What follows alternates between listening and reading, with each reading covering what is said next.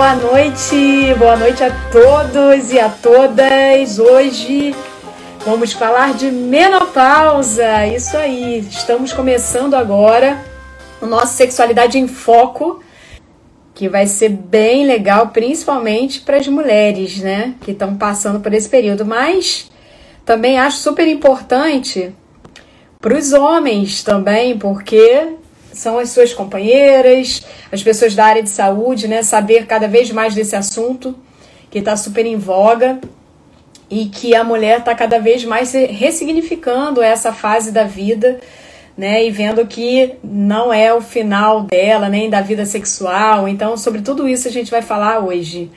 Eu sou Mônica Lopes, sou fisioterapeuta pélvica, sou membro do Departamento de Disfunções Sexuais Femininas da ABENS e coordenadora do Comitê Social também da ABENS. E esse projeto, o projeto Sexualidade em Foco, é um projeto que foi idealizado por mim e pelo Dr. Francisco Coutinho, que nós somos né, coordenadores e vice-coordenador no Departamento Social, com a, a ideia de levar a informação de uma maneira coloquial, leve, para a população de um modo geral, uma, uma informação né, é, segura para as pessoas, baseada em evidência científica, para que as pessoas possam realmente saber tomar as suas decisões amparados aí por uma informação realmente que tem uma, uma sustentação. Mas além do Instagram, a Bens também tem o YouTube dela, o canal do YouTube, onde você pode rever essas lives, onde você pode ver várias outras que já passaram por aqui, vários outros projetos da ABENS, então sempre muito interessantes, né, que realmente trazem informações muito ricas para gente. Então, o, o YouTube da ABENS é ABENS Medicina e Saúde Sexual e o site também que você pode, por exemplo, procurar um profissional aí na sua cidade, né? Um profissional que você fale, ah, esse eu tenho confiança, porque é da Associação Brasileira de Estudos em, em, em medicina e saúde sexual, né, da ABENS. Então o site é www.abens com dois s.org, tá? Então vamos lá. Hoje a gente vai falar da menopausa, né? E o tema da live é Elas Deixam de Querer Primeiro. Então vamos ver se isso é um mito, né? Se é uma construção social ou se acontece isso mesmo, né? Vamos falar da menopausa, como lidar com a menopausa e ficar ótima, porque o objetivo aqui é levar saúde para todo mundo. Bem, e comigo vão estar a Karen Demarca, que é diretora técnica do Instituto Estadual de Diabetes e Endocrinologia, o IED e também é diretora do Departamento de Endocrinologia Feminina, Andrologia e Transgen... Transgeneridade, deu um trava-línguas aqui, da Sociedade Brasileira de Endocrinologia e Metabologia. Também é membro do Departamento de Endocrinologia da ABENS. Também vão, vai estar comigo Marina Beduski. Marina Beduski Santos é ginecologista e sexóloga, tem especialização em sexualidade humana pela USP, título de especialista em sexologia pela Febrasgo, membro do, da Sociedade Latino-Americana de Medicina Sexual, o SLANS, e da Sociedade Internacional de Medicina Sexual, a ISSM, e da Sociedade Brasileira de Estudos em Medicina e Saúde Sexual, a ABENS. Beleza, eu vou chamá-las agora aqui, tá? Pra gente dar início. Área. Marina também. Marina, vou tentar te puxar, senão você pede, por favor, para participar nessa, nessa. Eu acho que tem uma câmerazinha aqui embaixo, alguma coisa desse tipo. Karen já deve estar entrando. Olá, Karen, tudo bem? Olá, tudo bem? Boa noite. Obrigada pelo convite, Mônica. Obrigada também a Ben pelo convite de participar dessa live. Assunto sempre super atual e interessante, né? Aham, uhum. eu tô só. A Marina, eu acho que já pediu aqui. Pronto. Tô só esperando para puxar a Marina para a gente poder começar. Pronto, agora sim, agora o time está completo. Oi, Marina, tudo bem? Oi, Mônica, tudo bem? Agora tudo sim. Jóia. Tudo bem, Karen? Oi, tudo bom, Marina? Prazer. Tudo bem? Boa noite. Boa noite, boa noite a todos também. Bem, eu vou, olha só, eu vou desativar os comentários, tá, gente? Mas quem quiser fazer pergunta, é tem uma, um ponto de interrogação aí com um balãozinho. E aí vocês façam por aí que a gente vai respondendo à medida que a gente possa. Claro, a gente vai fazer o maior esforço para responder, tá? Vamos dar início, então. Eu já agradeço a presença dessas duas feras aqui comigo. Estou muito honrada de estar participando aqui com vocês. E vou começar com uma pergunta para abrir mesmo, uma pergunta-chave, né, Marina? Ainda há muita confusão entre climatério e menopausa, então queria que você me dissesse o que é menopausa, e se você quiser também falar da diferença dos dois, fica à vontade. Lembrando sempre, gente, que quando a gente quiser complementar a fala da colega, beleza, tá? A gente pode complementar, a gente só vai tá seguindo bom. assim uma ordemzinha mais para organizar. Então vamos lá. Então, a menopausa sempre tem uma confusão mesmo entre esses dois e a gente acaba usando erroneamente esses termos, né? Mas é só questão de definição. A menopausa nada mais é do que o último ciclo menstrual, a última menstruação da paciente, né? Às vezes o diagnóstico ele é feito meio que retrógrado, porque eu preciso que essa paciente esteja um ano, preciso que a, né, que a mulher esteja um ano sem menstruar para eu falar que aquela última menstruação dela foi a menopausa. Então, menopausa é isso, é o último ciclo menstrual. Em média, acontece entre os 45 e 55 anos, né, o início, a última menstruação, e quando acontece antes dos 40 anos, a gente considera isso precoce, tá? O climatério nada mais é, Mônica, do que a fase, é, essa fase de transição do período reprodutivo para o período não reprodutivo que é quando começam os sintomas e tal. E aí vamos dizer, mas então qual é a diferença, né? Assim, entre climatério e menopausa? Às vezes, inclusive, o climatério acontece, os sintomas eles começam a acontecer antes da menopausa, entende? A paciente ainda está menstruando e ela já está com sintomas, que a gente vai conversar daqui a pouco quais são eles. Mas daí quando ela quando ocorre a última menstruação, é que a gente considera aquilo menopausa tá? E tem que estar tá um ano sem ela para poder definir como menopausa. E o climatério, toda essa fase que ela está envolvida. É, imagino que quando acontece antes deve ser um sufoco para a mulherada, né? Porque Sim. é uma fase de transição muito grande para a mulher. Bem, Karen tinha caído, voltou a tempo de responder a sua primeira, primeira pergunta que eu vou direcionar para você. A Marina estava falando sobre a diferença entre climatério e menopausa. E aí vamos lá. Quais são os sintomas da, da mulher na menopausa, Karen? Por favor. Desculpa, repete a pergunta que falhou para mim. Tá, Jóia. Quais os sintomas? O que, que a mulher sente na menopausa? Foi? Então, com a queda do, do estrogênio, né, nosso principal hormônio, né, é, inicialmente, talvez os primeiros sintomas que a mulher identifique seria uma oscilação no humor, às vezes ela começa a se sentir, às vezes, um pouco mais melancólica, às vezes com maior irritabilidade. Ela pode notar que o sono dela não está mais a mesma coisa. Ela pode ter é, interrupções ao longo da noite, como insônia, sonos não reparadores. Os fogachos, né, aqueles calores, podem surgir até antes mesmo de você ter a interrupção do seu sangramento, né, da última menstruação, né? Então, às vezes, até três anos antes ou mais. Ela pode identificar aquele suor noturno, às vezes acordar, né, suando, ou no meio do dia começar a sentir aquele calor que sobe, um calor que você tem um, um certo. É, sentir a cabeça quente, né? Então, e depois, em, seguida, pode sentir uma sensação de frio, ou seja, você de repente estava sentindo muito calor e de repente você começou a sentir um certo frio. Então, é aquela coisa que cobre e descobre durante a noite, né? Então, isso piora bastante a qualidade do sono.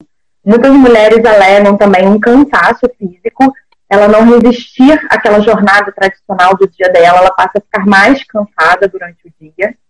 Pode notar também realmente uma diminuição do, do desejo sexual, artralgias, então assim, aquelas, aquelas mulheres que às vezes têm uma tendência familiar, né, a, a, a artrite, a, artrose, pode começar a sentir realmente dores musculares, ressecamento vaginal, isso já numa fase, às vezes, um pouco mais avançada, né? Que acho que a Marina talvez venha discutir mais sobre síndrome urinária. Talvez uma certa uma nota, né? Uma, uma, alteração na distribuição da gordura corporal, então começa a perceber, né? Um aumento do depósito de gordura na região abdominal, né, e diminuição da gordura já mais é, periférica, né, na região dos quadris. Então, acho que basicamente é o que uhum. principalmente elas notam, né, é, nesse período de início da, da menopausa. E aí é, vem aquela pergunta, né? Diante de tantos sintomas nada agradáveis, né? É, o que eu acho que a gente vai, que a mulher deve estar assim, meu Deus do céu, como é que eu vou resolver isso, né? Então, eu acho que fica aí até o final da live, porque a gente vai falar de muita coisa legal para que vocês realmente passem dessa, dessa fase, né? Passem por essa fase de uma maneira tranquila. É para isso que a medicina está aí, né? A endocrinologia, a ginecologia, aqui representada para, pela Marina, e a endócrino pela Karen, e a fisioterapia pélvica também, que vai ajudar bastante em relação a, a todas as disfunções do assoalho pélvico que podem ocorrer nessa fase. E aí, falando dessa coisa de já melhorar, né, a gente pensa logo na terapia hormonal na menopausa. Então, Karen, é, como é que é feita a terapia hormonal na menopausa? É para toda mulher? E quais os benefícios? É, não são todas as mulheres, na verdade, a primeira coisa, o primeiro ponto é se a mulher deseja realizar, né, fazer a terapia hormonal.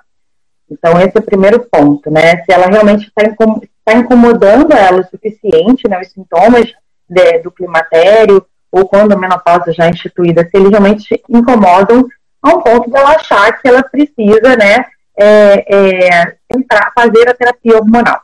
A terapia hormonal, às vezes, pode não ser para todas as mulheres, a gente realmente tem algumas contraindicações absolutas, que seria no caso que você está em investigação de algum sangramento atípico, você tem algum pólipo em investigação, então nesse momento você não vai começar a fazer terapia hormonal, né, pólipo uterino. Se você tem um nódulo em investigação de mama, ou se você ter, tem câncer de mama, né, você não vai poder fazer naquela vigência de um câncer de mama ou de ovário, você não vai fazer naquele momento. Se você tem algum histórico, né, de possuir uma doença relacionada à trombose, então também a gente vai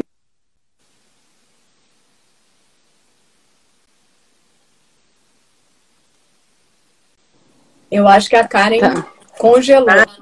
Congelou você, Karen. Voltou, né? Voltou. Voltou. Parei aonde para vocês? Você parou. Falou Você... de. Tava, falou trom... Aí eu vi até trombose. Trombose, é. Foi trombose. Tá bom. Então, se você tem uma doença trombótica, assim, realmente um diagnóstico, né? Não é aquela, aquela trombose que se fez por conta de uma cura ou porque teve um câncer, teve uma, uma, uma, uma, uma, uma complicação trombótica, né? Se você tem realmente uma doença trombótica, né, que realmente contraindique, né, o uso de terapia hormonal, você também não vai fazer. E se você tá também, tipo, infartou, uma mulher que infartou recentemente, também não vai fazer, tá? Agora, diante de outra, qualquer outra situação, a gente pode, de repente, fazer. Tem algumas contraindicações relativas, como, por exemplo, paciente que tem cálculo em vesícula, triglicerídeos muito aumentados, né, uma, uma, uma, alteração no perfil lipídico, isso pode ser uma contraindicação relativa. Então, tirando esses fatores, você pode ser candidata à terapia hormonal. E no que, que ela se baseia? Basicamente, na gente dar dois tipos de hormônios, que são os hormônios principais da mulher. O estrogênio, sempre, e a progesterona, caso você tenha útero. Se você não fez a retirada do útero, você vai ter que usar também a progesterona. Ela pode ser feita de forma contínua, ou seja, ao longo de todo, os, é, de todo o período da, da, dessa terapia hormonal, ou a gente pode usar ela intervalada. Quando a gente usa ela intervalada, a mulher volta a ter os sangramentos é, mensais, tá? Então, isso é uma coisa que a gente, isso a gente dialoga com a paciente, como ela, ela, ela se sentiria em relação a isso. E a gente tem outras questões assim mais é, particulares, para quem tem endometriose não tem, que esse a gente também vai avaliar caso a caso. Então, o que, que a gente objetiva com essa terapia hormonal, que é baseada fundamentalmente né, no estrogênio e na progesterona, é que ela é, passe. E congelou de novo aí para vocês? Congelou, sim. Mari? Sim, sim. Oi, congelou. É, tá falhando, não, não tá muito bom aqui hoje, realmente infelizmente. Mas o que a gente observa, então, com o estrogênio é que com a administração do estrogênio a gente resolve a questão dos calores, então assim, a gente nem precisa de um, de um diagnóstico laboratorial, a gente não precisa ficar pedindo exame para a paciente para saber se ela está bem tratada ou não. Basta que eu converse com ela. Como você está se sentindo? Melhorou os calores? Melhorou a lubrificação vaginal? Você está se sentindo mais bem disposta? Seu sono melhorou? Então, isso é o que me importa. Beleza. Marina, é, eu, eu, né? eu, eu queria só complementar, né? Isso. Lógico, é, é, bem como a Karen falou, nossas indicações e contraindicações também são essa dentro da ginecologia, mas é só para lembrar que muitas mulheres elas vêm achando que menopausa ou climatério é uma doença, então elas já vêm achando eu quero um tratamento. E não é bem assim, é uma fase da vida da mulher, né? Então a gente só trata quando ela traz algum sintoma. Né? Ela falou de todas as contraindicações, falou muito bem, mas a indicação, o principal, a primária dentro da ginecologia, que a gente trata a mulher, o principal são os sintomas vasomotores. O principal é os calorões, que é o que deixa a mulherada louca, de cabelo em pé. Então, assim, uma coisa isolada, muito específica, às vezes não, mas o principal, a indicação primária dentro da ginecologia é calorão e os sintomas lá urogenitais. Essa é a indicação primária. A gente tenta iniciar antes dos 60 anos, tá? quando possível, sempre antes dos 60, e também não passar muito de 5 anos do início, é, 5 é, anos da menopausa. Sabe? Vamos supor, a mulher, é, a menopausa dela foi aos 50 anos, ela te procura com 70 anos porque tá com calorão.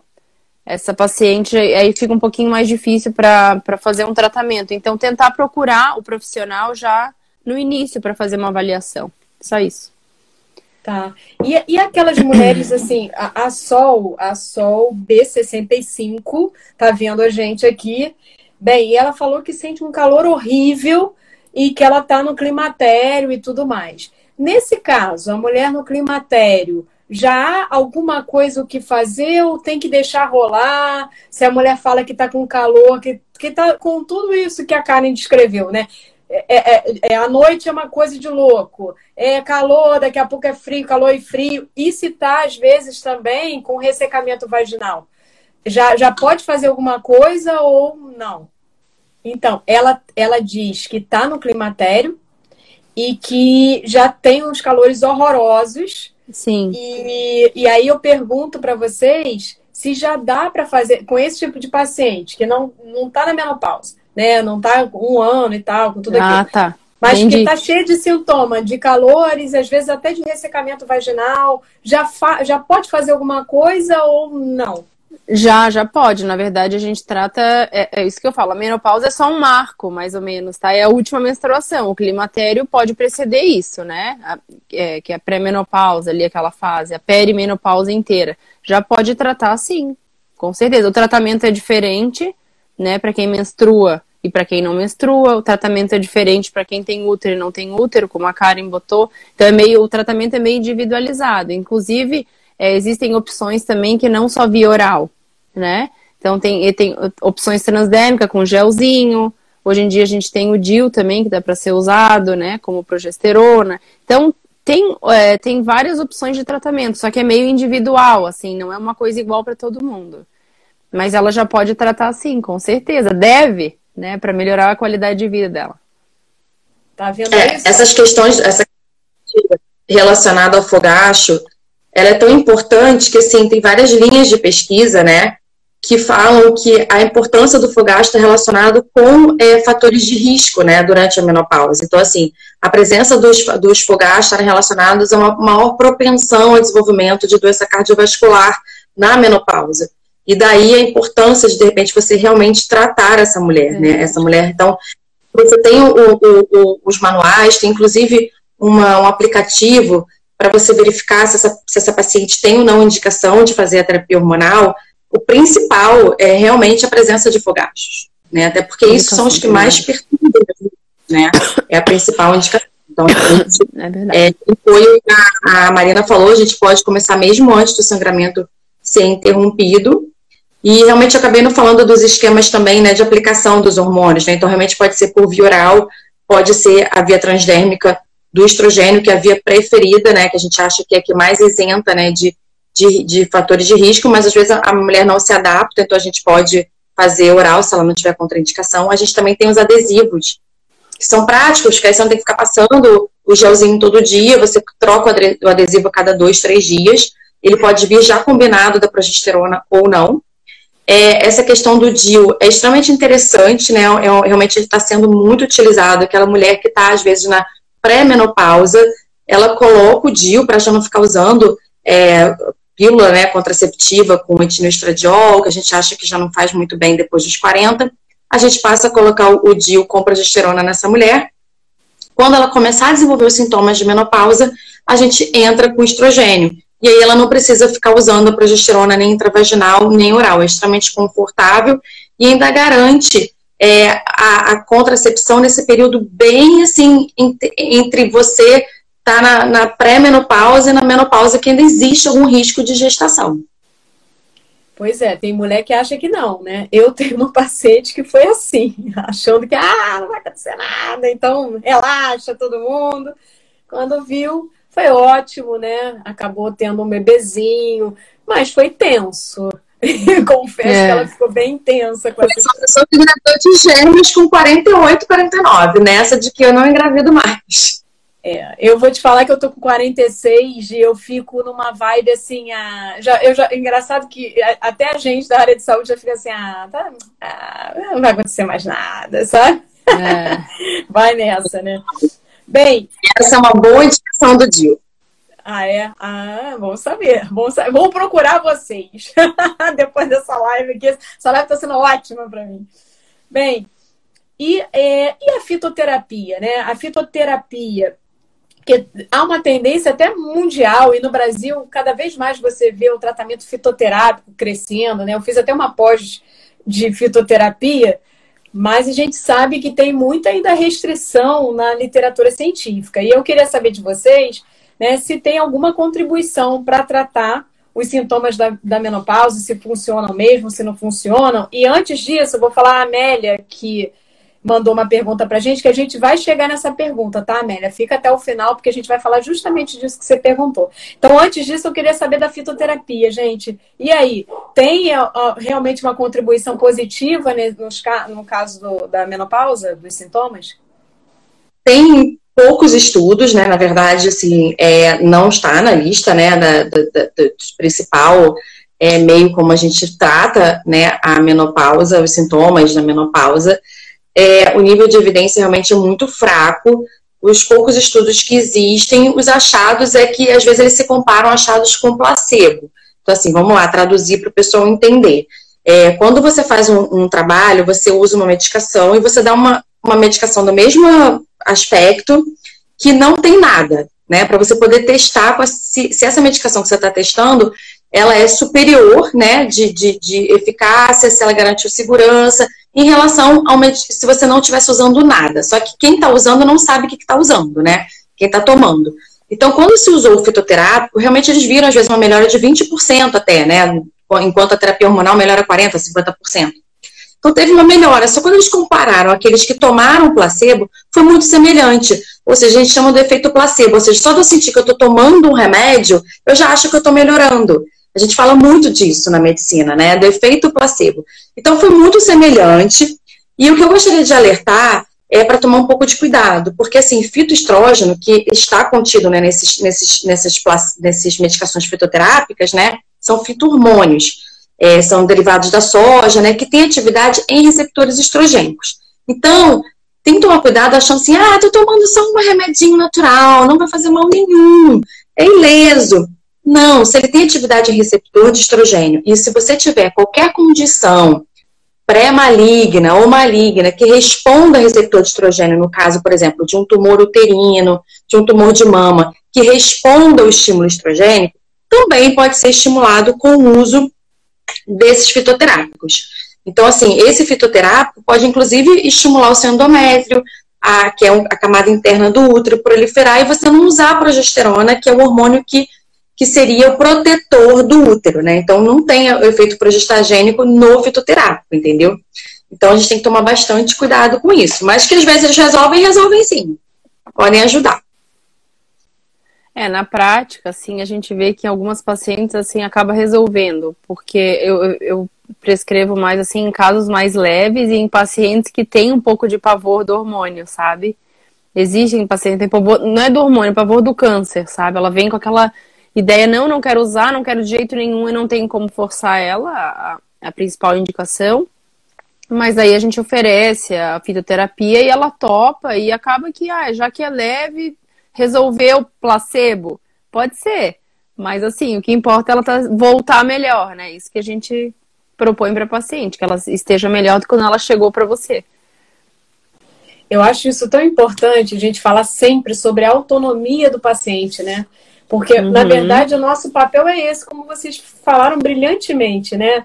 De apresentar um cardápio, de dizer que nesse cardápio você tem um conhecimento científico de dizer, olha, isso aqui é placebo, isso aqui é tal coisa. Mas a decisão final, mesmo que a gente queira cortar os pulsos, a decisão final é da paciente. É verdade. Então, eu acho que a medicina está muito caminhando para um olhar horizontal nesse sentido, né? Isso é acolher, né? Quando você dá toda a informação, mas a autonomia da paciente. Senão parece que a gente toma conta da saúde da pessoa, onde a pessoa realmente precisa ser o protagonista da própria saúde com responsabilidade. Foi tudo avisado. É então, se aquilo não tá. Ah, não, isso aqui tá horrível, mas eu te avisei.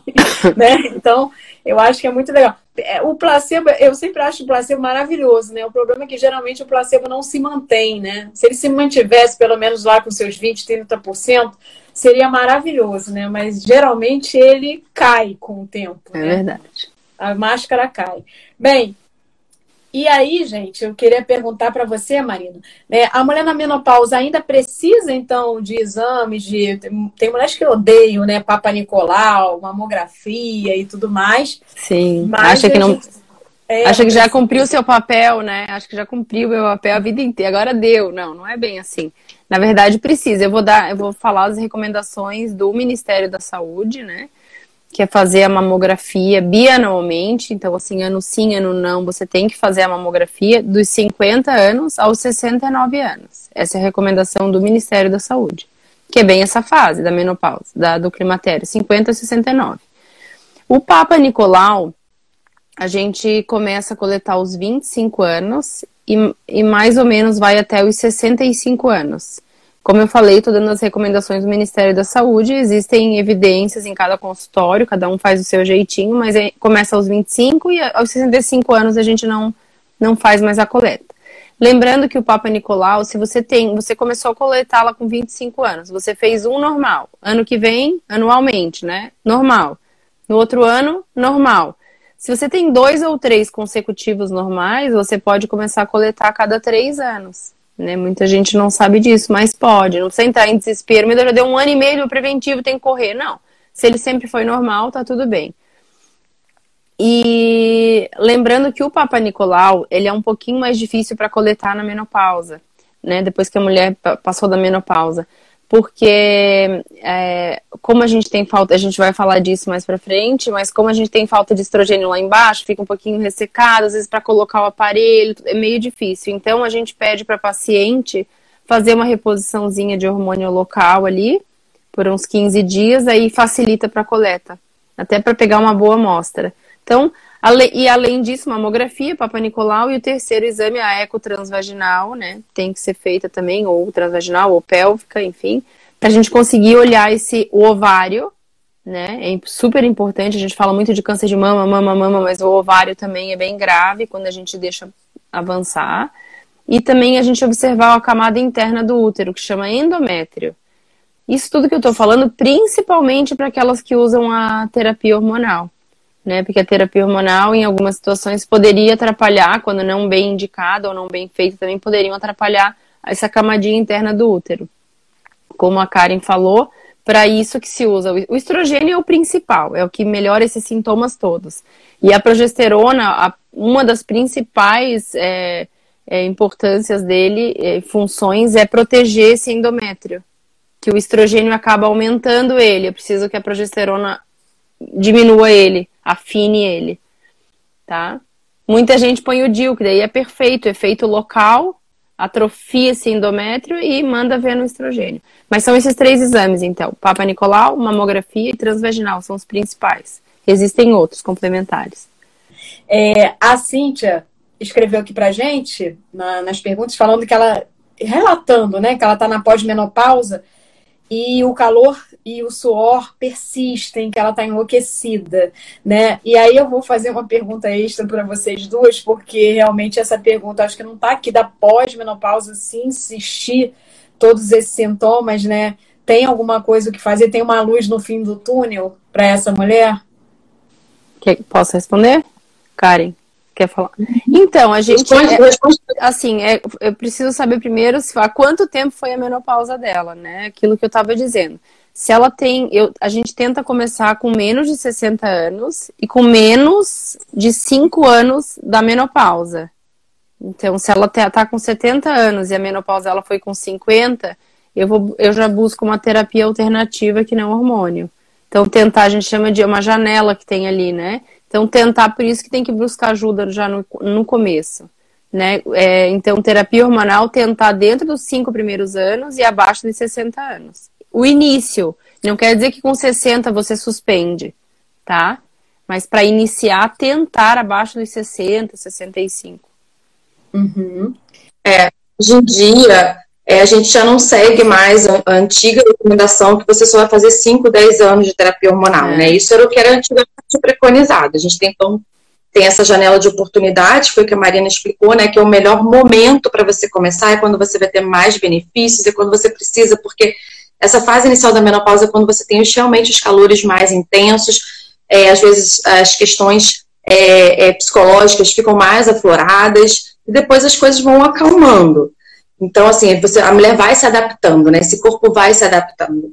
Só que tem muitas mulheres que, quando você, depois de 5, 10 anos, resolve retirar a, a, terapia hormonal, ou pelo menos assim, a gente começa a, a, ir reduzindo a dose, né? A gente vai individualizando mulher a mulher, ano a ano. Tem algumas que falam, eu não consigo viver sem, eu não consigo ficar sem o hormônio.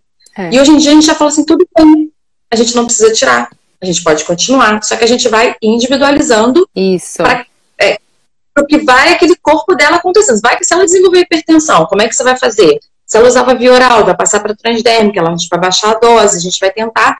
A gente pode usar uma progesterona que às vezes tem uma, uma atividade na melhora dessa hipertensão, porque existe um progestágeno que pode beneficiar a questão para aquelas mulheres que são hipertensas. Então a gente vai individualizar, conhecendo essa mulher, vendo né, o que, que ela tem de necessidades, a gente vai direcionar. Às vezes a questão dela não é mais o fogacho, mas é um ressecamento vaginal muito importante. Então talvez a gente passe também para uma terapia local, em conjunto com a. Então, a gente vai fazendo e realmente não tem mais um tempo limite para você parar. Ah, não, você vai parar porque agora você está com 65 anos. Não, não tem mais isso.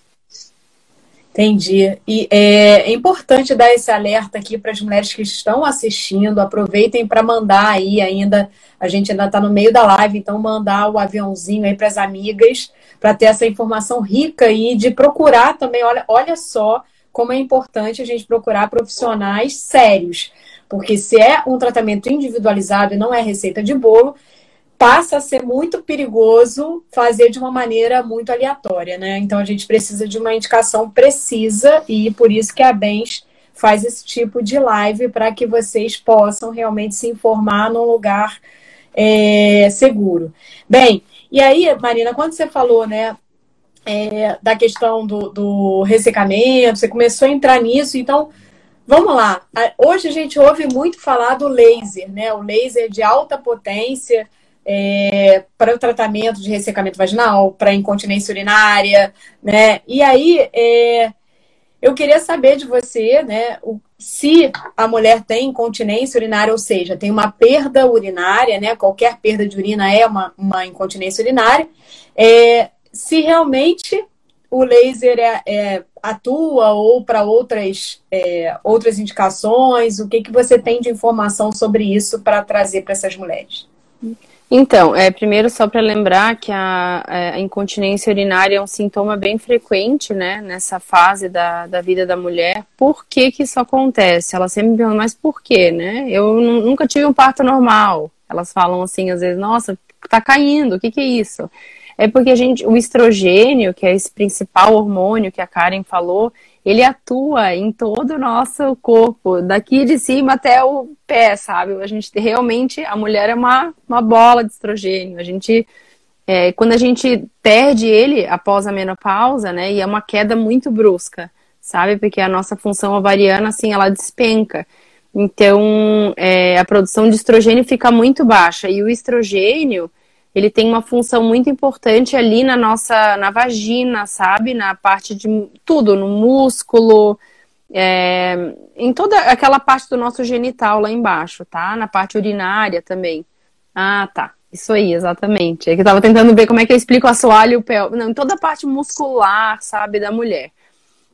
Então, quando a gente tem essa queda de hormônio, as paredes ali ficam todas mais flácidas, mais secas, sabe? Elas não. E aí elas é, é, essa perda dessa elasticidade toda acaba fazendo com que a gente não consiga segurar o xixi e acabe perdendo mesmo.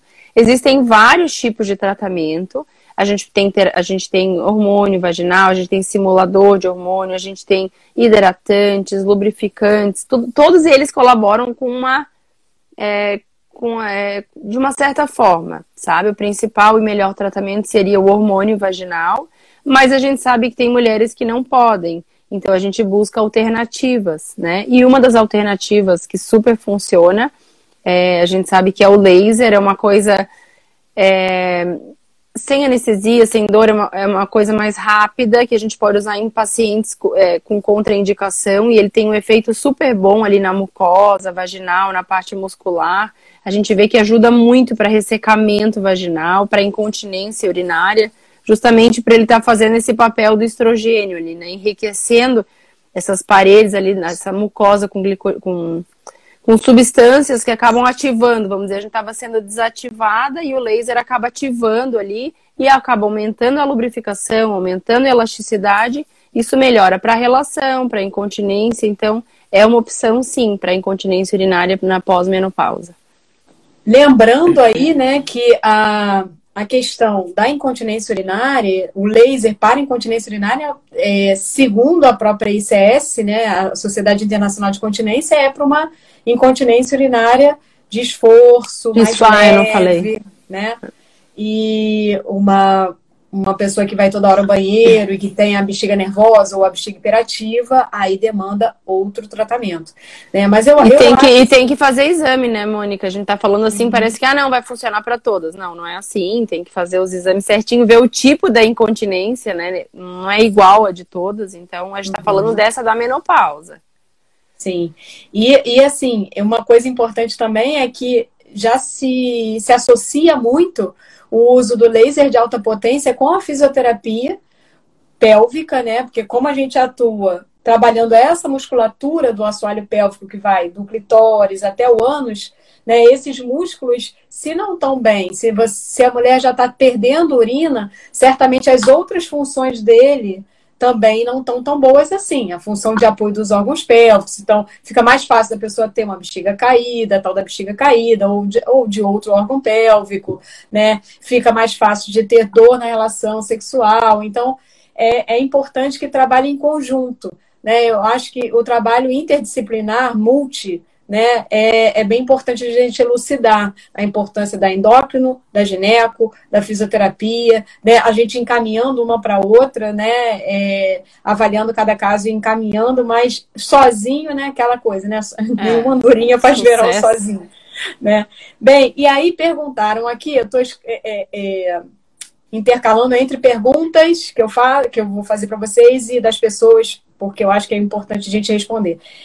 É, a Maria Helena perguntou: com mais de 75 anos, deve parar a reposição hormonal? Assim, em geral, é uma idade que geralmente a gente já não faz realmente mais, né? Assim, a gente consegue não ver benefício. A gente tem, olha, toda vez que a gente usa uma medicação, a gente prescreve uma coisa, você tem que pensar se aquilo está sendo pesar o benefício e o risco, né? Então, assim, ela ainda está se beneficiando. Será que a gente não pode trocar apenas para o estrogênio local? Né? Se de repente, é. que eu acredito que é o 75, de repente a questão seja uma questão mais é, vaginal, local, incontinência, o que a gente estava discutindo agora, né? talvez ela não precise mais de uma terapia sistêmica, porque o que a gente o sistêmico, né, é, é o geral. Então, assim, esse estrogênio que eu estava falando, progesterona, é para uma terapia, é, é para o corpo inteiro. Né? É para todos os órgãos, todos os órgãos absorvem, né? Ela, ela é absorvida e distribuída para todo o organismo. Aproveita até para falar sobre isso, né? Que seria a minha próxima pergunta. A diferença entre a terapia hormonal local ou seja, o estrogênio vaginal, ou estrogênio, sei lá, é, e a sistêmica, né, para o corpo todo. Então, a sistêmica é essa que a gente faz o gel na pele, ou o adesivo, ou a gente toma o comprimido. Então, isso, ele, ele é absorvido pelos nossos vasos sanguíneos e distribuídos para todo o nosso corpo. Então, assim, o meu cérebro vai receber estrogênio e vai sentir todas as melhorias, né? O meu coração, é, a, o meu fígado, é, to, toda a parte vaginal toda vai receber, então assim, o corpo inteiro recebe esse hormônio.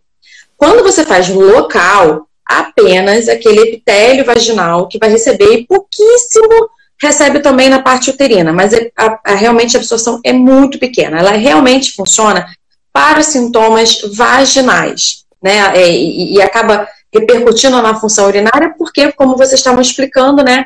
a partir do momento que você estimula aquele epitélio vaginal, você melhora o pH, que, que é, é, é isso pode prevenir infecções recorrentes, né? A lubrificação, que aí, por conta da fricção do ato sexual, se você tiver com aquela, aquela vagina com, né, com um tecidinho muito fininho, você às vezes machuca no ato, né? Porque não está lubrificado, então acaba machucando.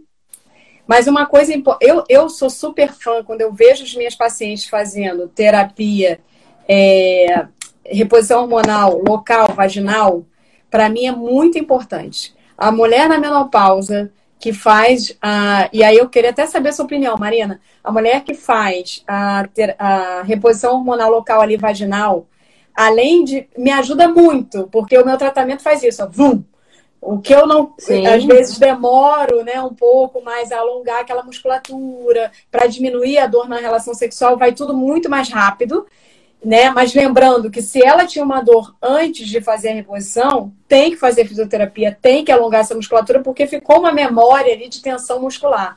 E a outra coisa é lembrar que Sim. a uretra depende de estrogênio, né? O fechamento dela, ela é Sim. é dependente, né?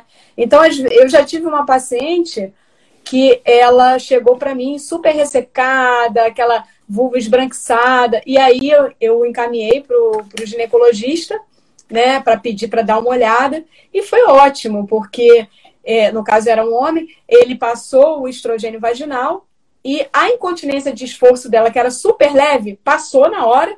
E o que eu tratei uhum. foi só a, a parte realmente de dispareunia, de dor na relação sexual, e foi tudo muito mais rápido. Então, assim, eu acho que é uma coisa da gente pensar, nós mulheres, pensarmos mesmo com carinho né? Porque tem gente também que fala assim: ah, não quero fazer mais porque eu não tenho mais uma vida sexual ativa.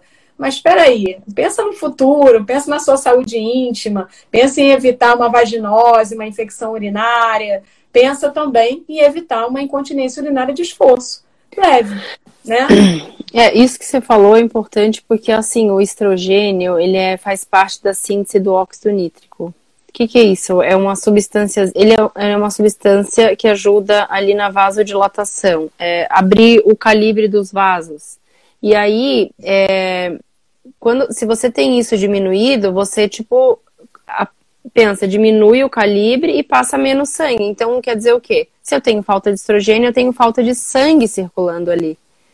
Então, isso, Mônica, duas coisas, né? Se eu tenho pouco sangue circulando ali, a minha vagina vai ficando como? com pouca elasticidade, fina, né, seca. E outra coisa é, é, dessa, dessa falta de, de sangue ali local, eu diminuo a sensibilidade dessa mulher ali ao toque, até já puxando essa coisa da questão sexual, né? Então, assim, isso atrapalha também nesses dois sentidos. Então, tanto para a parte é, da elasticidade, por isso que você sente bastante diferença na hora que vai fazer a física, e até a sensibilidade, diminui um pouco a sensibilidade ali do local. Isso atrapalha para ela, né? E por falar nisso, né, da parte sexual, é... tenho é, todas, muitas mulheres, todas não, mas muitas mulheres reclamam muito, né? A menopausa, para Karen e para você, Marina, ela afeta o desejo sexual mesmo? E o que, que faz, então, para melhorar o desejo, já que o percentual de desejo né, hipoativo é altíssimo, né? O que, que a gente pode fazer, e aí eu também vou complementar com a minha parte, para essa mulher que realmente fica desesperada nessa hora? É, eu acho assim que eu, eu respondo sim, mas a resposta poderia ser depende. Porque eu tenho menos, mas eu tenho pacientes que melhoram a vida sexual pós-menopausa, tá? Porque a questão não é só física, né? Tem a parte psicogênica também, tem outros fatores influenciando. Então, mas assim, eu vou dizer sim, porque é a maioria. Então, a maioria realmente se prejudica em alguns aspectos. Porque a gente, como eu falei, a queda do estrogênio é muito brusca. A da testosterona, que são, é o outro hormônio também ligado à parte sexual. Não é tanto, porque a gente sabe que tem outros órgãos que acabam produzindo, né? Que acabam compensando e vai, vai a diminuição é um pouco mais é, gradual. Mas a do estrogênio despenca, então essa mulher fica sem estrogênio. Então atrapalha toda essa parte, eu não vou repetir essa parte, toda essa parte urogenital então, como é que você vai ter relação se às vezes você pede urina na, na relação? Atrapalha? Lógico. A vagina tá seca, dói. eu tô com um pouco sangue ali embaixo, falta sensibilidade. Então, tudo isso, falta de sensibilidade, perda de urina, perda de elasticidade, tudo isso atrapalha demais essa paciente. E também uma mulher que tá com sintoma de calorão, ela já não dorme, ela tá irritada. Então é meio que um fator físico se misturando com um psicológico, porque como é que você tá toda irritada, às vezes deprimida, às vezes com calor, às vezes eu. Isso tudo atrapalha a tua vida sexual. Fora que também a perda de estrogênio nas mamas, por exemplo, a mama, a mama pode ficar mais flácida, mais caída. Isso também atrapalha a mulher. Então, entrando um pouquinho de leve na parte psicogênica, que não é o meu. Lógico, a gente tem as psicólogos que podem nos ajudar, mas entrando nisso, assim, é uma mulher que está perdendo, ela pode estar tá num luto dessa perda desse corpo jovem. Você me entende? Então ela se sente, ela pode estar tá nesse luto, isso atrapalha muito ela. É uma mulher que às vezes pode estar tá com a, a, a, a, síndrome ali da viuvez, pode estar na síndrome do ninho vazio. Então, a mulher que às vezes ficou viúva, está com dificuldade de iniciar um, com um novo parceiro. Às vezes, a mulher que perdeu os filhos, isso afetou ela. Mas eu também já vi paciente que melhorou, agora que eu consigo curtir. Então, é, eu acho importante falar isso, porque assim, não tenta botar culpa em toda essa parte física que você está passando.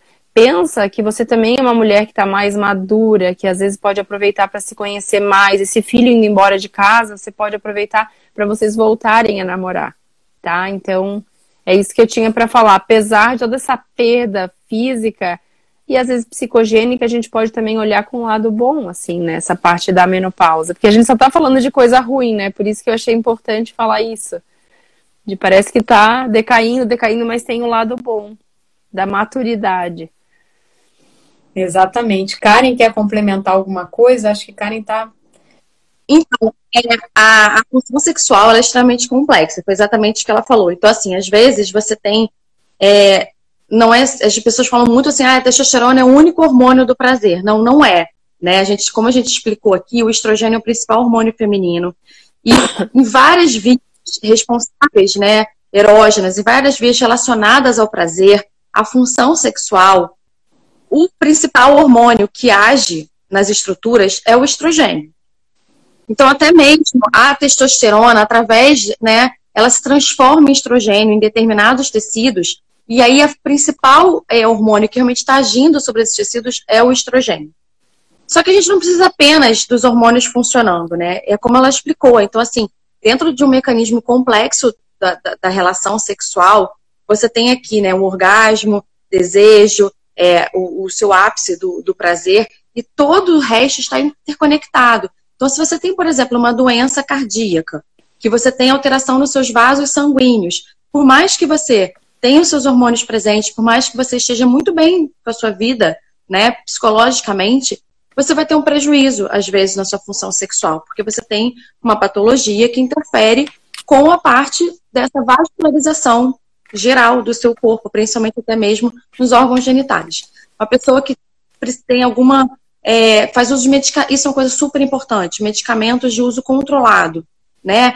Antidepressivos, antipsicóticos. Ao longo da vida, às vezes a gente começa a precisar utilizar essas medicações, como a Marina falou, intercorrências na sua vida pessoal te fazem, às vezes, precisar usar medicamentos controlados. Os medicamentos controlados têm total ligação com a parte do desejo, porque eles, eles agem em, a gente chama de neurotransmissores, né? São substâncias que nós produzimos e eles interferem e aí eles vão lá e atrapalham na via do prazer. Então, tem algumas medicações, às vezes, muito bem conhecidas já, né, que reduzem é, é, a libido. Uhum. É, outras questões, como ela falou, a questão, às vezes, do parceiro, né? A gente fala muito da mulher, mas às vezes a mulher tem vontade, às vezes a mulher é, tá bem de saúde, ela tá bem de saúde, mas ela tem um parceiro que tá com algumas dificuldades, né, orgânicas ou psíquicas. E aí que a gente pode, aí que a gente pode até continuar nesse papo, né, que a gente pode ter outros artifícios para nos proporcionar prazer, né?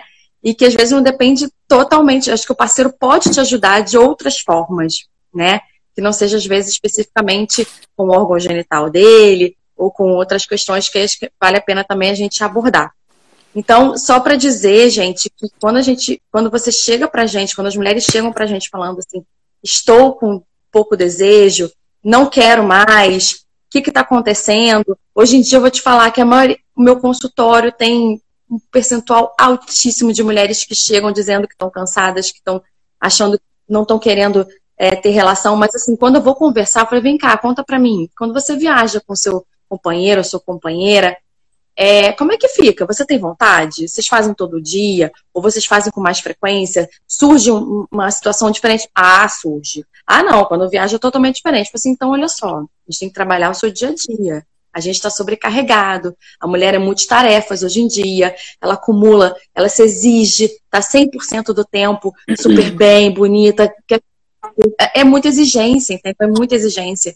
E aí ela acaba não conseguindo é, combinar isso, né? E aí, realmente, a menopausa, eu acho que vai, sim, né, ter um, uma, um prejuízo aí um pouquinho maior, mas que eu acho totalmente, é, a gente consegue melhorar isso, entendeu? Eu acho, eu acredito fiamente, assim, fielmente, né, que a gente pode ajudar e, e não botar esse estigma de que, assim, entrei na menopausa, acabou minha vida sexual. Não achem isso. É, eu queria complementar, assim, vocês já falaram brilhantemente, mas só dar umas pinceladas que eu acho que vale a pena. É, primeiro, pegar esse gancho do estigma, porque eu acho que a gente já tem estigma em muitas coisas, e quando a gente já é doutrinada a achar que alguma fase da vida ou alguma situação vai ser daquele jeito, muito provavelmente vai ser daquele jeito. Então, a primeira coisa é a gente pensar assim: eu tenho a minha história, eu vou fazer a minha história do jeito que eu quiser, seja com menopausa, seja com o que for, né? A gente poderia usar o mesmo exemplo, por exemplo, né, para o parto vaginal. Ele é estigmatizado de que tem que ser ruim, de que vai doer. A gente pode usar outro exemplo na vida da mulher, que é quando ela, ela tem a primeira relação penetrativa, que vai doer, tem que doer, tem que sangrar. Então, assim, não é nada disso. Isso é um mito, são mitos que se carregam. É claro que a gente não vai romantizar a, a menopausa no sentido dela ser realmente um turbilhão de coisas físicas e emocionais que acontecem. Mas, pegando a fala da Marina, a questão é, de você também ter a oportunidade, muitas vezes, de estar nesse período mais tranquila, né? Se você teve o privilégio de estar aposentada agora, né? Poder curtir melhor, não ter os filhos em casa, então não ter tanta preocupação se esses filhos não dão tanta preocupação até hoje, né?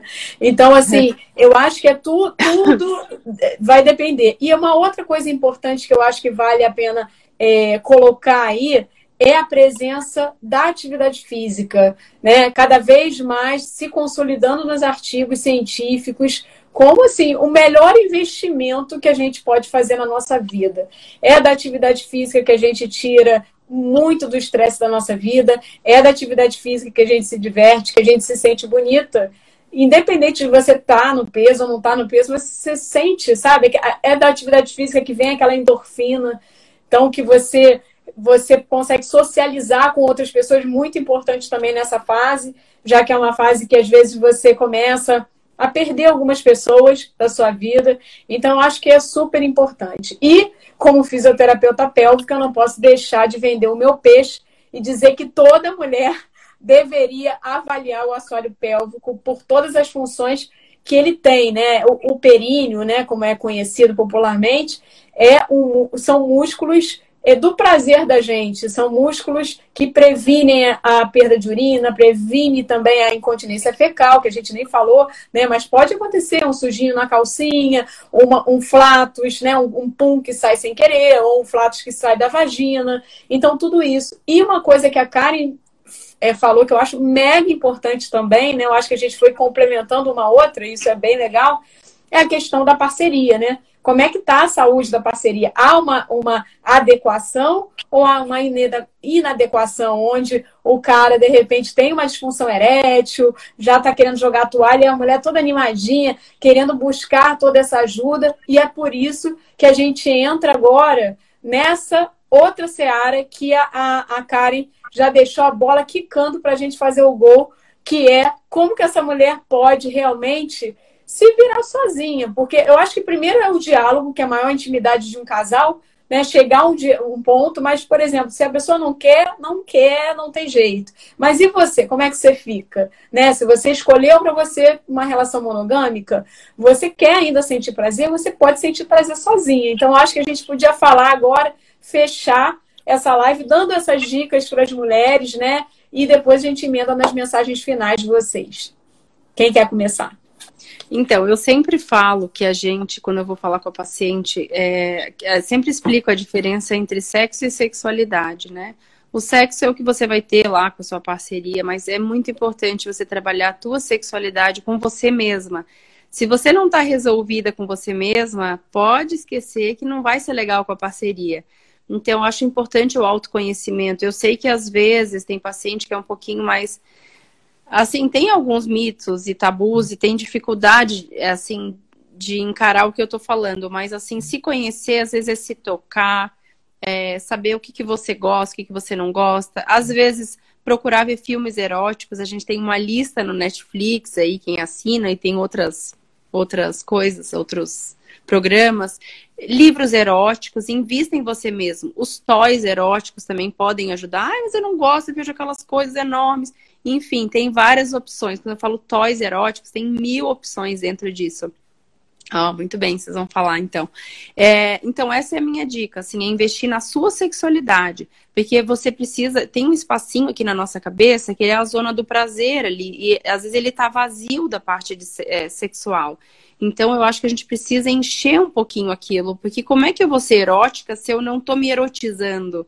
Às vezes eu falo para paciente, ah, vai lá, faz assim, ai, não, mas eu não consigo fazer, não consigo ser assim, eu não consigo tomar iniciativa, eu não consigo é, fazer desse jeito. Eu falo assim, lógico, porque a tua cabeça não tá erótica, você não pensa nisso, você não, não tem de onde puxar essas fantasias. Então, para isso, a gente precisa ter cenas na nossa cabeça. De livro, de filme, né? Se, é, e o toque também, às vezes elas falam que não gostam. Eu falo que tem que insistir, que é tipo um treino. Ah, mas chega a doer. Calma, às vezes usa um lubrificantezinho, vai de novo, tenta de outra forma, tenta com um toy erótico, vamos tentar de outros jeitos em outros locais, né? Porque elas têm a ideia que clitóris é só aquela bolinha. Mônica, tem aí, Mônica? O clitóris inteiro? Então, o clitóris, ele é, ele é muito mais que isso, ele é um tripé. Ó, não é só aquela bolinha vermelha. Então, às vezes, a paciente bota o dedo direto. Opa, bolinha branca, o vermelho é uretra. É, é, não, não é só aquela bolinha que você vai tocar, às vezes ela tá até seca, às vezes acaba doendo. Você viu o que tem por trás dela? Olha ali, ó. Então, tudo aquilo ali você tem que manipular toda a tua genitália para você conseguir sentir, às vezes, músculos que não fazem. Bom, isso aí eu já tô entrando na parte da Mônica, mas tem músculos que nem fazem parte da genitália. Tem mulher que contrai o bumbum de um jeito, opa, desse jeito ficou bom. Tem mulher que estimula é, ali em cima do pub. Enfim, se toquem, se conheçam. Essa é a minha sugestão. Eu acho que a palavra, né, assim, é se libertar, né, se conhecer, se explorar e talvez até a gente fazendo sozinha, né, a gente talvez seja até bom para depois apresentar o parceiro, né? Acho que se a gente se tocar, se conhecer, ver exatamente aonde aquilo dali te desperta interesse, você pode sair até é, é, guiando, né, o parceiro em outra situação para que ele também te promova, né? E, e, e, eu acho que uma coisa muito interessante, assim, da, que é bom da vida, né, que as fases da vida né, são dinâmicas. Então, assim, enquanto quando a gente é jovem, os hormônios estão ótimos, está tudo, tá tudo conectado muito bem, mas por outro lado a gente tem inseguranças, a gente ainda não tem vivências, é, é, é, experiências, e eu acho que ao longo da vida, né? Então chega no momento agora que, olha só, os meus hormônios já não estão mais daquele jeito. O que, que eu posso fazer por mim para eu continuar é, aproveitando e sendo feliz? Então, assim, é uma fase que você vai explorar outros lados da sua vida, inclusive estes lados. Então, assim, até mesmo a questão de tabu, né? Então, assim, às vezes tem pessoas, tem mulheres com muita vergonha, né? Vergonha de falar, vergonha de usar determinada fantasia ou, ou lingerie, ou de assistir coisa com parceiro, né? Tem muita coisa, ainda tem isso, né? Ainda existe isso, gente. Uhum. Antigamente era pior, mas isso não existe hoje em dia, né? Então, hoje em dia, as mulheres já se libertaram, né? A gente está naquele chamado do empoderamento feminino. Então, tipo assim, olha, você não quero saber o que você pensa. Eu, eu quero, né? É, é, fazer isso e, e, e, demonstrar um lado e experimentar. Então, assim, também ao longo da vida, acho que você também vai adquirindo essa segurança, né, de poder dizer que, tipo, não tenho mais vergonha, né, para né, fazer de outra forma.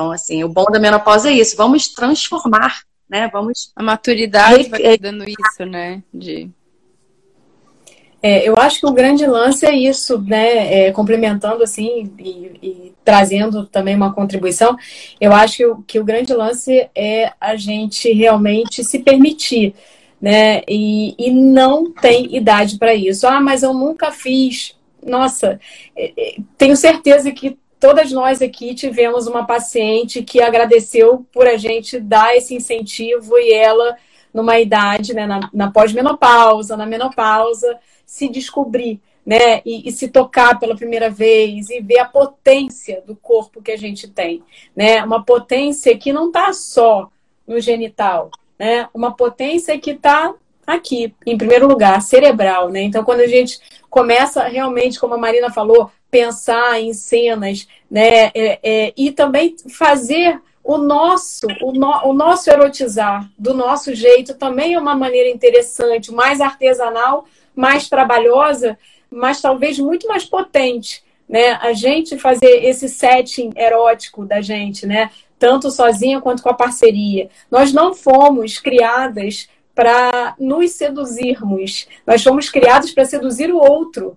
Então a gente fica muito perdida quando eu falo para paciente assim, se seduza, mas como assim? Acho que eu estou falando uma coisa esquisita, né? Não separa um horário sabe? Um dia, não precisa, eu sei que a vida é corrida, mas não precisa, mas um horário, um dia que você vai botar um cheirinho no seu quarto, que você vai deixar a luz baixa, que você vai botar uma playlist que você gosta, que você vai fazer com as suas mãos primeiro para saber todo o seu potencial, mapear, ver a sensibilidade da sua vulva, não só no clitóris, mas a vulva inteira. A vulva é cheia de sensibilidade que a gente não aproveita, dos lábios, né? Então, fazer toques diferentes, né? É, é, é fazer desde, desde uma de um, de um toquezinho, né, que vai ser tapinhas, até beliscõezinhos, ver diferentes expressões, né? Não só na vulva, na coxa, né? Aonde você alcançar nos seios, que a gente não tem no Brasil, a gente não tem costume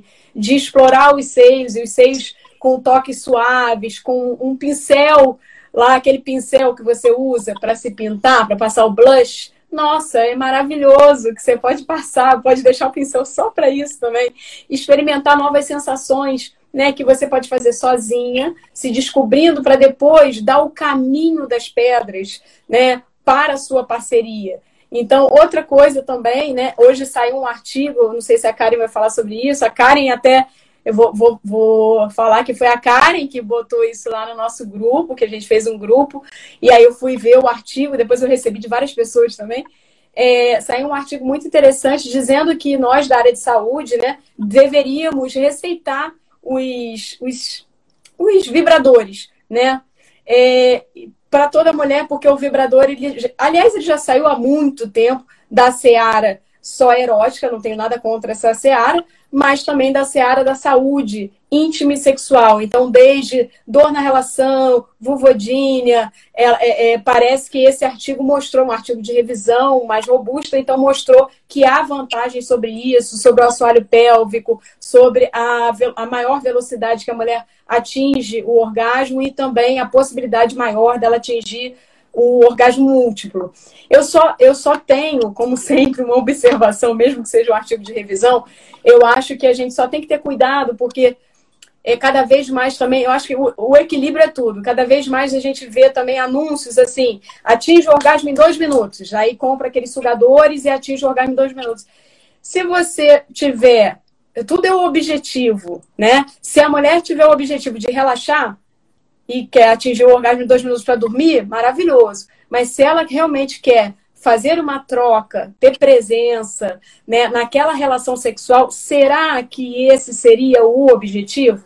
Então, a gente precisa usar, e por isso é que precisa da gente. Para a gente poder, caso a caso, como vocês falaram super bem de, de outras questões, caso a caso, né, e avaliando e orientando essa mulher diante do que ela apresenta para a gente, né, do qual seria o melhor uso para que ela é, é, é, realmente aproveite o máximo desses objetos, né? Que no caso da mulher na menopausa também é bem interessante realmente ter um sugador do clitóris, já que muitas, né, é, reclamam de ter uma diminuição da sensibilidade do clitóris. Então é como se fosse uma bomba a vácuo para o clitóris, já que o homem tem a bomba a vácuo, a vacuoterapia é descrito na literatura e existe a bomba vácuo feminina inclusive liberado pelo FDI, mas pelo, a gente não tem aqui o aparelho exatamente que é liberado, mas existe. Então, assim, enquanto não tem ele, a gente faz meio tupiniquim aqui no Brasil, mas é importante também, e a gente fala muito disso também no tratamento da, da, da fisioterapia pélvica, não só para o assoalho, mas da sexualidade de um modo geral. Então, eu queria agradecer muito e deixar as últimas palavras para vocês Marina e Karen. Foi muito bacana. Eu acho que a gente respondeu a todas as perguntas aqui que tinham. Quem quiser mandar perguntas, né? Deixem, por favor, o, o, o Instagram de vocês e todas as redes que vocês quiserem para as pessoas seguirem vocês e poderem acompanhar o trabalho de vocês, terem mais informações também. Muito obrigada a vocês. Foi muito gostoso esse papo que a gente teve. Não, queria agradecer também a, a oportunidade. Achei que o papo foi ótimo. Acho que a gente sempre aprende. Eu também sou fã da da multidisciplinaridade, né, dessa troca aí de, de figurinhas, né, e eu acho que a gente tem que realmente é, trabalhar juntas e, e encaminhar e, e, e, discutir, dividir nossos pacientes, que eu acho que é só benéfico para todas, né, para todos, para todos, todos, todo mundo. Eu também gostei muito, aprendi muito com você, Karen. Estou muito feliz de ver a minha amiga Mônica, nem que seja dessa forma, assim, né? É, e eu queria só, eu vou encerrar só falando de um caso prático rapidinho e de que é possível acontecer. Eu tenho uma paciente que eu atendi semana passada, eu acho, que ela teve seu primeiro orgasmo após a menopausa. Então, nada, é que a gente começa a falar dos problemas que tem que resolver, né, as questões da menopausa, mas também é possível. É, só grifando que a Mônica falou, de, como que ela fez isso? O exercício físico. Ela começou a aula de dança. Ela começou a sentir bem com ela mesma, que ela estava muito deprimida. Sentiu vontade de se tocar. Tudo isso depois da dança. O que, que um, uma atividade física faz? E aí, alguns meses, assim, depois, ela conheceu o, é, o parceiro na aula de dança, que era uma pessoa que já estava viúva. Enfim, ela tinha um passado dela com outros, a outra parceria. E aí ela teve seu primeiro orgasmo. Ela falou que demorou, mas conseguiu, tipo, ficou muito feliz. E é isso que eu queria dizer, assim, mostrar que, é, lógico, tem gente que tá super feliz na menopausa, mas para quem acha que isso é uma questão ruim, que é que, ah, não, agora na menopausa não precisa mais ter relação, já deu, a menopausa a gente acaba o desejo mesmo, não, não é bem assim. Tem gente que inicia ainda a vida sexual após a menopausa e dá super certo. Então, procure um profissional treinado para isso, que eu tenho certeza que ele vai re resolver essas questões sexuais após a menopausa para você. Isso aí. Eu acho que nessa live a gente bem claro que sexualidade é saúde, né? Eu acho que era um saúde. departamento que não era muito discutido na área da saúde, né? A gente achava que o médico tratava fisioterapeuta, outras coisas, mas nunca entendeu que sexualidade é sim um tópico de saúde, né? Verdade. Exatamente, exatamente. Seja da maneira que for, mas sejam felizes. Gente, muito obrigada. Até quinta-feira que vem. Obrigada a todos que assistiram aí até, até o final. Beijo, obrigada. Beijo. Boa noite. Tchau. Tchau. Boa noite.